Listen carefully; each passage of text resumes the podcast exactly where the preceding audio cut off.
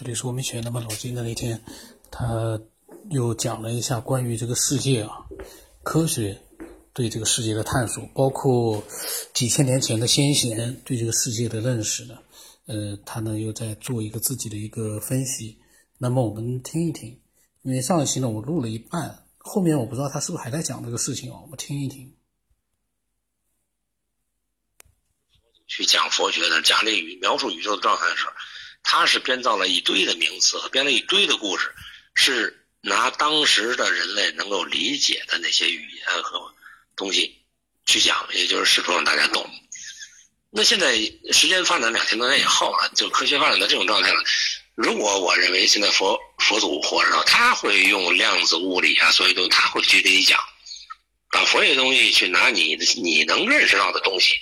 来去给你解答，啊，然后让你更相信哦哟，这个原来是，就是这么有道理这个事儿，对吧？你才能够去震慑人心嘛，你才让大家去走走到你这个道上来嘛，这就是宗教的力量嘛，对吧？那么现在我的企图呢，并不是说我不理解佛学，我也不是不理解这个科学的发现，更不是因为懂了解了科学发现以后才去解释佛学。这个基本就就全反了。我的意思是说，在这两个之间，也就是说，没有人去搭这种桥梁，去用用所谓科学的所有的这种论调或者名词去解释佛祖所说的那些呃更更高深的一种空空间概念，或者一种一种这个这个空空性的概念到底是什么？当然，我也没理解到佛祖所说的那个，没证到嘛。你只是推测，他说的是这个意思，但这个意思你拿它对照到现在的这个科学的一些发现的这些这些信息来说呢，它有对应性，它有了这种对应性以后，你就更好去举例子，或者说去呃去解释。我的本意呢是试图用呃现代科学的理论。的基础上，也就是用大家能够理解的、听得懂的，或者特别信服的一种东西，去解释佛学所说的那个宇宙的概念，啊，所说那个概念，也就是说，实际上这也就是一个一个呃一个法一个方式。你换句话说，就是如果没有科学这个名词，我也不用去讲这些东西，因为什么呢？我理解佛在说什么，我心里有，就是我知道他那个空和不二。那个什么意思？嗯，然后就是什么叫心？什么叫你心底最背后那个东西？最后那个宇宙是同一个东西，这很好解释，不用去讲了。但是呢，你要讲出来的话，你得设立一个让大家听得懂的，以科学的模型来去设立一个东西，大家能听得懂。主要是这个原因才去这么讲，而不是说，要不然你就别讲。你你你明白了，你不要去讲，讲有什么用啊？对吧？关关关心自己得了，关心那么多干嘛。但是你要去讲，你说我在这儿，我在这儿给你讲一堆科学，呃，佛学，那谁听啊？对不对？这或者说有人听懂，你，或者说你就直接干脆去听一些大师讲佛学就得了，你不用讲这个，对吧？要么你就听佛学的，要么听科学的。我们既然是一个科学边缘，啊，那就是说我们在这个之间找一个桥梁。就是把它描绘的更清楚一些，那当然是用一个科学所谓的科学能听得懂的方案了，对吧？啊，刚才打断了啊，这个是，呃，归根到底吧，就是我其实动机是，呃，这么多年去想各方面的东西，包括科学的东西，是想用一种科学的语言或者一种科学的模型，能够建立起一个。呃，佛学也好，宗教也好，就是圣贤们所描绘的那种东西，跟科学之间能够架一种桥梁。那这样的话，也就是说，我们讲经讲佛讲了那么多年，嗯，没什么新鲜的，没与时俱进，用一种用科学的语言去把佛所就是佛祖所描绘的这种种模型。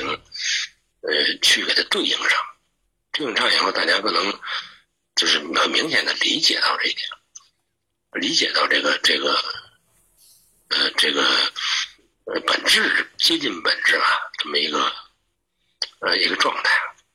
那就更贴近。因为这个说白了就是你，你认知到了，那你也就能够，嗯，靠近那个，就你的心心量的能力就靠近那个东西了，就跟那个六祖慧能似的，叫做悟后起修，也就是你先悟到了，然后你再去修的话，就是有目标。呃，现在大部分学佛的人呢，都是没有目标的，就是佛这么说我就听着。至于说彼岸那彼岸在哪是什么，我不知道，反正我就跟着走就得了，走哪算哪。我也不知道什么叫彼岸，我也不知道那呃那那叫什么，反正你说让我戒啊、定啊、慧啊，呃，你你让我吃素啊，那你让我这个呃走路不伤蝼蚁命，反正就这么道理的。至于他什么道理，他目的是什么，我不知道，就听你的就得了。科学呢，实际上也犯同一个问题，就是大家知道什么叫相对论，知道什么叫呃牛顿三定律，后来知道什么叫量子物理。其实你知道半天，你知道它为什么？你不知道，只是说我相信那是科学家的啊。科学家说那科学家嘛，就一定是圣贤。嗯，其实这跟相信说说佛学是迷信一样，科学家他也是迷信。就你没弄明白科学家在说什么的时候，你也是迷信；你没弄明白佛家说什么，你也是迷信，是吧？你不懂你就信，那就叫迷信。所以你首先要弄懂，当然你不可能全懂，啊，但是你越靠近那个，你越能理解它之间可能是说的同一个问题，或者说，呃，这用不同的方式在表达同一种概念。那么你把这两者之间加一个桥梁。也就是说，让听佛的人呢，学佛的人说：“你别学那些名词了，我这么一解释，你就理解佛在说什么了。”哟，他说：“哎呦，那这个哈，闹了半天，这个呃，科学所说的东西其实跟佛不冲突啊。你这么一解释，我知道他那空什么，它能对应得上，这概念能对应得上他的构想，他那个影像，他能构成得上，这他好理解了。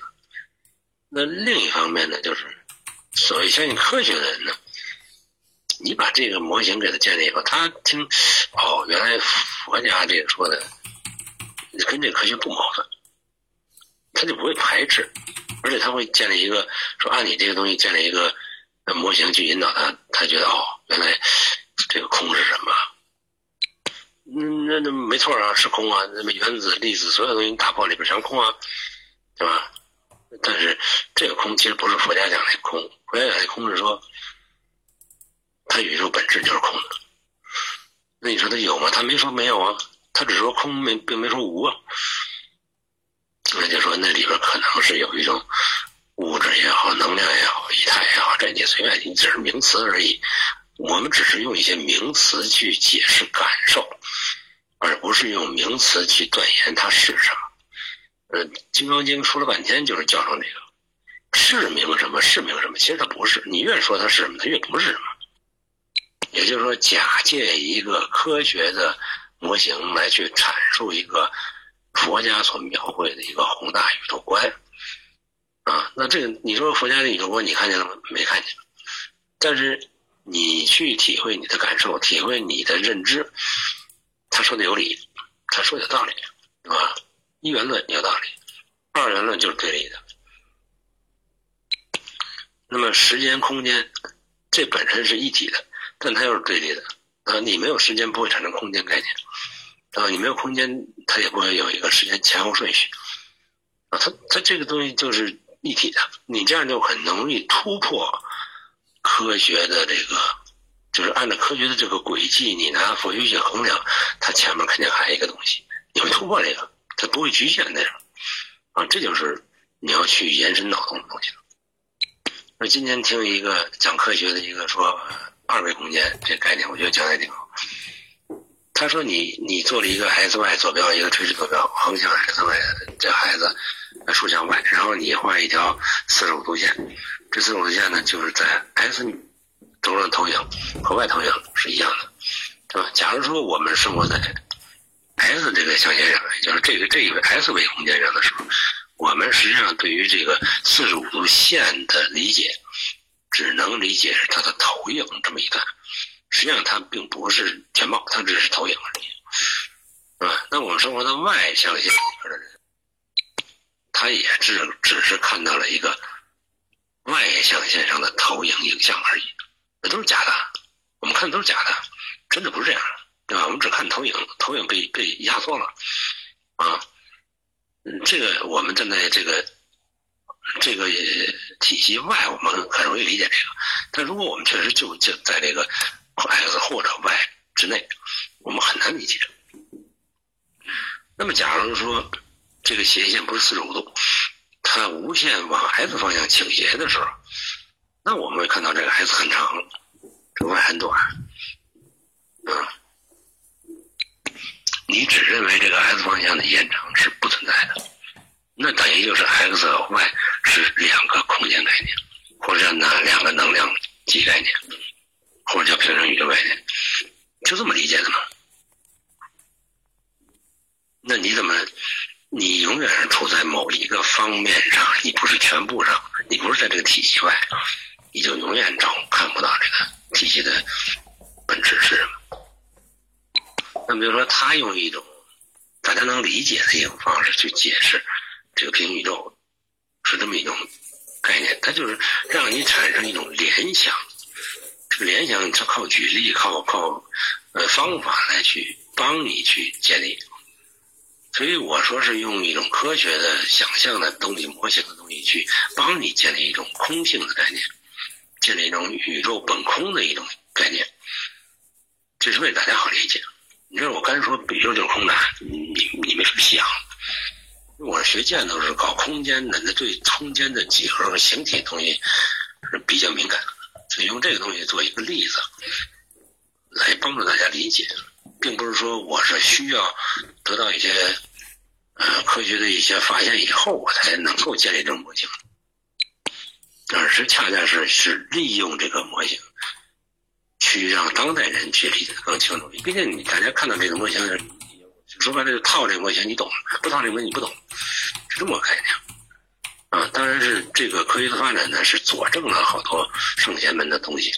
那你这是方便方便法门，我利用这个是不用白不用，用用用它去做这个更清楚的了解，或者说在我心里中建立一个模型，帮也帮我更清楚了解，这这是很正常的事情啊，不是因为有了科学才发现了圣贤啊，才发现了这个人家在说什么，其实人早明白在说什么，只是你不明白而已。我们只是靠借一个。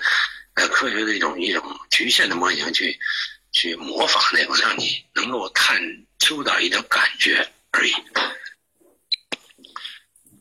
所以今天说这些呢，是为了，呃，想澄清一下啊，我怕大家误会啊，澄清一下，就是您可能这个时候有一个诱导，诱导就是说，呃，你必须相信科学，因为科学才让你有这些感觉。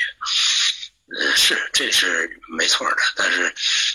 没这感觉，宇宙也那样，你也能从另一个角度去理解，它就是那样。只不过是我用一种方法，用科学的方法来跟你说，呃，如果用这个话来讲呢，宇宙是你说的这这样差不多，这么一种概念，并不是说我因为有了科学的想象，我才知道宇宙是这样的，空性是什么样的。那你从佛学上能说那么多了，他说两千多年的就这样的，他告诉你就这样的，你你懂吗？你不懂，你永远不懂。那你不懂的人用科学方法你才懂，那六祖慧能呢？你没科学方法，你只要一点他就懂了，这不一样，对吧？懂他本身就是懂是什么？悟了的人那么多禅宗公案，啊，大家都说悟了，突然一下什么悟了？石头一敲，树树当一下落地，他马上悟了，对吧？是悟什么了？你没你没弄明白的时候，你就听天说他悟了，他悟怎么悟的？悟到什么东西了？因为你没悟，你看你不理解人家什么叫悟啊！你真悟那天，你才理解他为什么叫悟，对不对？但是你如果把那个悟不到的人，你拿科学的呃物理化学的现象去给他解释，他因为敲那一下当一响，是因为当那一响不是因为他当响了，是因为你耳朵听见他当响了。那么耳朵和他响共同存在，是一元论当中。没有耳朵，他也不你听不见响，对吧？他他不响一下，你耳朵也听不见，这本身是分不开的一件事。那也就是说不二法门哦，这就叫不二法门啊，然后世界是一元的，那所有的东西都是因果，都是因缘，这些因缘关系都是一元的，有因才有果，有果才有因。然后所有的事情，所有的成像的东西都是现象，都是一种我们正因为我们的能力所看才能看到的现象。我们这能力不看是看不到的，我们能力是超，我们现在是看到不是这样的。那这就叫悟啊！但是人家那个时候悟的人呢说的话，肯定不是我这么说的。因为我这么说人听不懂，那时候人听不懂。那现在我只是用一些科学所能感觉到的东西，能理解的范畴去解释这个意思，但是可能还不是真的贴近而已。但是你懂，这就是方便法门嘛。方便法门不是因为方便才产生的法门，而是他为了解释找一个方便。反过来说。也就是说，用科学的模型去解释宇宙，它是个方便法门，为了让你听得懂。呃，老金呢讲了很多，呃，其实呢，我个人觉得呢，就是先贤所讲的宇宙呢，对不对，或者他所描述的是不是我们所理解的那个样，我不知道。但有一点，老金刚才讲了，不管怎么样去描述宇宙，就在那里，它是什么样，它还是什么样。至于说他利用科学，呃，里面的一些东西去让其他人明白先贤对宇宙的一个描述，他说他能理解先贤对宇宙的一个描述那个感觉，他能理解，但是他没有办法去跟人家去解释。其实我倒是觉得啊，这就像语言和文字一样，这一个苹果放在那里，我们大家都知道它是什么样子，都知道它的味道，可是你没有语言、没有文字的时候，你怎么样去表达？那就是，比如说一个猴猴子，他急的嘞，他没有办法去告诉人家这个是圆的，这个是甜的。但是呢，发明了语言文字之后呢，他可以表达了。但是呢，其实他没有表达的时候，那个苹果还是就是那个圆的，就是那个甜的。所以呢，老晋呢，他用科学的语言呢，他去表达以前先贤所讲出来的那样的一个宇宙的一个状态。其实我倒是又是在想，先贤他们那个思想性的东西，呃，所表达出来的宇宙状态，他凭空乱想出来的，它是准确的吗？你要是从哲学的角度来说，那是可以的；你从比较实在的一个角度来说，他根本就没有看到过什么。最起码你说科学还能让宇宙飞船飞到了太阳系之外，他全凭想象，凭那个神游，他这个神游，如果说真的是神游。宇宙的话，那也就算了。问题是，他是怎么样能够做到这么厉害的境界？呃，那么几千年来那几个人思想家，除了思想伟大之外，他是不是真的能够取代科学的发现呢？就是说，科学所发现的，是不是就是他们真正所描述的那些东西呢？是不是一致的呢？呃，这个里面就不知道了。同时呢，呃，科学其实。我倒是觉得，就是在做老金在做的事情。这个宇宙，科学就是不断的在发现，然后呢去解释。因为在没有去发现的时候呢，你没有办法。就像老金说的，我们知道它是无无垠的、无边空境的，但是呢，你没办法解释那个感觉、那个状态。科学呢，就是去解释它的呀。科学就是用来解释它，让我们明白的。这个还是只是只是其中的一面。科学不光是去发现、去探索，科学还给我们带来了各种各样的思想家所做不到的事情。我随便看那个电视、电脑，思想家你再去思想，你说思想家也可以做到的，在他的那个这个人体的内部也可以幻想出很多比电脑、比手机更厉害的，也可以通过某种方式去进行一个远距离的沟通的，代替手机的。可是这个这个就只是我们的一个。个体的一个猜想了，真实的情况我们不知道了。我们呢，现在呢，通过科学呢，我们做到了很多思想家他只会去想，还不一定想得到的东西。就是所以呢，思想跟科学是不一样的。我要重复我的想法：思想和科学呢，不能相提并论的，他们是互为补充的。但是呢，他们俩是不能互相比较的，没法比较，一个虚的，一个实的，没法比较。老金呢，反正又讲了很多，这个呢。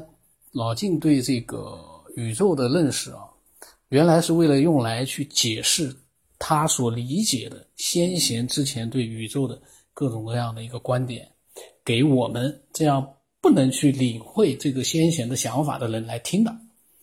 呃，老金呢这样做其实蛮好的，同时呢，他在这个做的过程当中啊，他也了解了科学，他既了解了实的，他又了解了先贤那些虚的，所以老金呢，他最终可以做到一个虚实结合，确实也是。现在其实老金我们也都听到了很多他后来发表的一些想法，那其实我们都挺佩服他的一个博学，佩服他的一个各种各样的一个丰富的一个经验和经历。但是呢，有不同想法我还是要说的啊，这个我个人的想法我也要表达的，仅代表我个人，听众全都支持、理解、认可老金的这个想法，但是呢，我也要。把我个人的不同想法说出来，就像我能让别的人，让所有的这个爱好者理性的表达他们的观点一样，我也要理性的表达我的观点，仅代表我个人。